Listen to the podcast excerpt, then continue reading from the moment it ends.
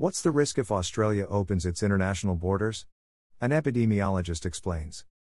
Coinciding with the trans Tasman travel bubble that started on Monday, over the past week there have been murmurings Australia could soon relax its borders further, through mechanisms such as home quarantine or letting in vaccinated people.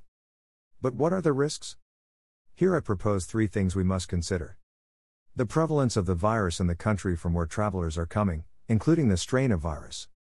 Measures taken for the people traveling, including home quarantine and whether travelers are vaccinated. The percentage of our population who are immune. Importantly, all these factors matter. It's not simply a case of needing to ensure all travelers are vaccinated. The level of infection in the country of origin matters enormously. At around Christmas time, roughly 2% of the UK population was infected. That percentage is now considerably less, but it's still likely around 1,000 times higher or more than the risk in China and other East Asian countries. The risk is near zero for New Zealand, Taiwan, and many Pacific countries. However, things will change. At the moment, the United States seems to be maintaining high infection rates while also rapidly vaccinating the population.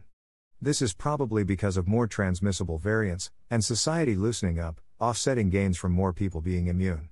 But at some point, perhaps around mid year, the infection rate in the US should plummet as the percentage of people immune increases to somewhere around 60 to 80%. All this is to say, we can expect infection rates in countries to vary a lot in the next 6 to 12 months. Let's work through an example of the United Kingdom. Assume the UK has another surge of infections such that half a percent of British people are infected and unaware of it, and could jump on a plane to Australia. Let's assume we decide to let 10,000 Brits come to Australia each month. So half a percent of 10,000 would mean roughly 50 infected people arriving per month. Mitigating the risk of travelers. Of course, we would do more to reduce the risk. We could test people before they get on the plane and when they arrive. Let's assume that weeds out another 50%, as the other half may be still incubating and not yet testing positive. That's 25 COVID positive British people arriving per month. Next, let's assume we require all travelers to be vaccinated.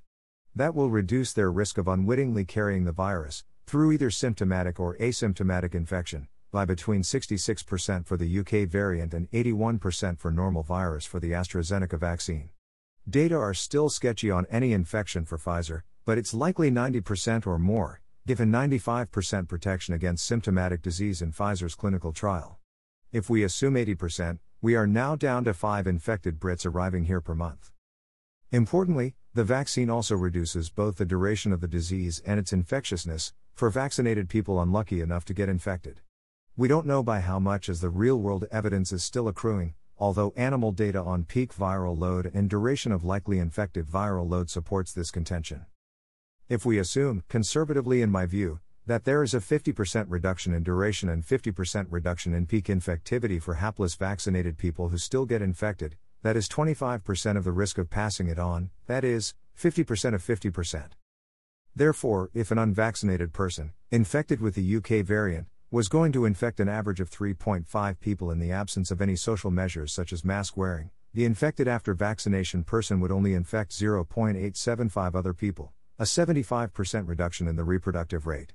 So our remaining 5 infected Brits are less infectious. Intensity of quarantine measures for arrivals. Let's consider the option of home quarantine. We don't know how effective this will be, because of potential compliance issues. But the risk of home quarantine breaches can be reduced by technology like ankle bracelets, GPS tracking on travelers' phones to ensure they stay home, and only allowing home quarantine if any other members of the household are also vaccinated, to give an extra layer of protection. Let's assume home quarantine with these extra measures stops 80% of infected people getting out and about in Australia while infectious. So we are now down to one infected British person who has slipped through per month. But given they are also vaccinated, they're less likely to pass on the infection.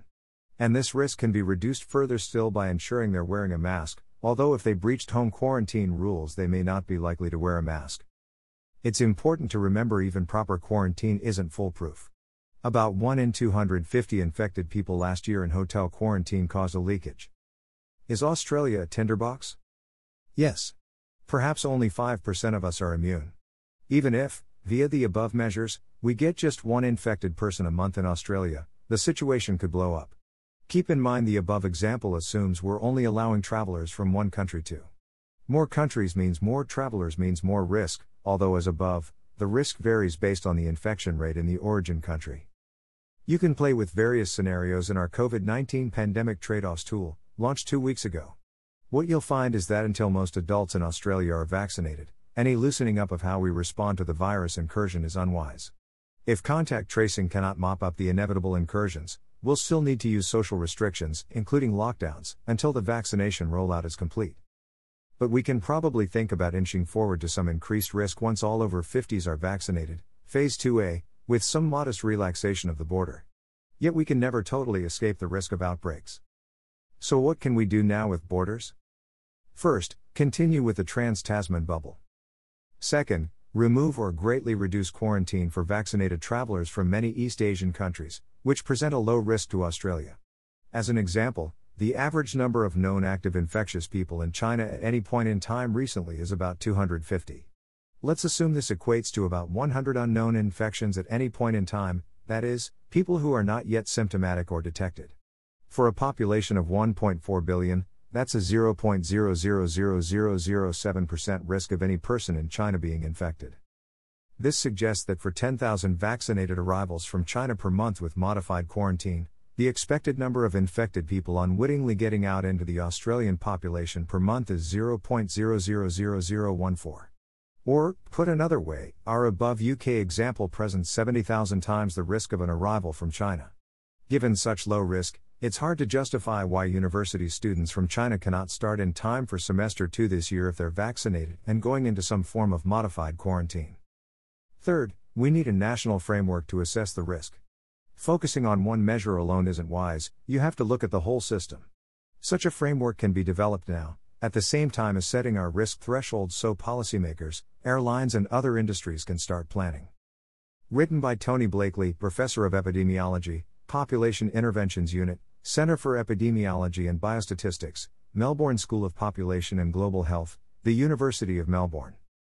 Disclosure Statement Tony Blakely does not work for, consult, own shares in, or receive funding from any company or organization that would benefit from this article and has disclosed no relevant affiliations beyond their academic appointment. This article also appears in The Conversation, which publishes news and views sourced from the academic and research community, theconversation.com.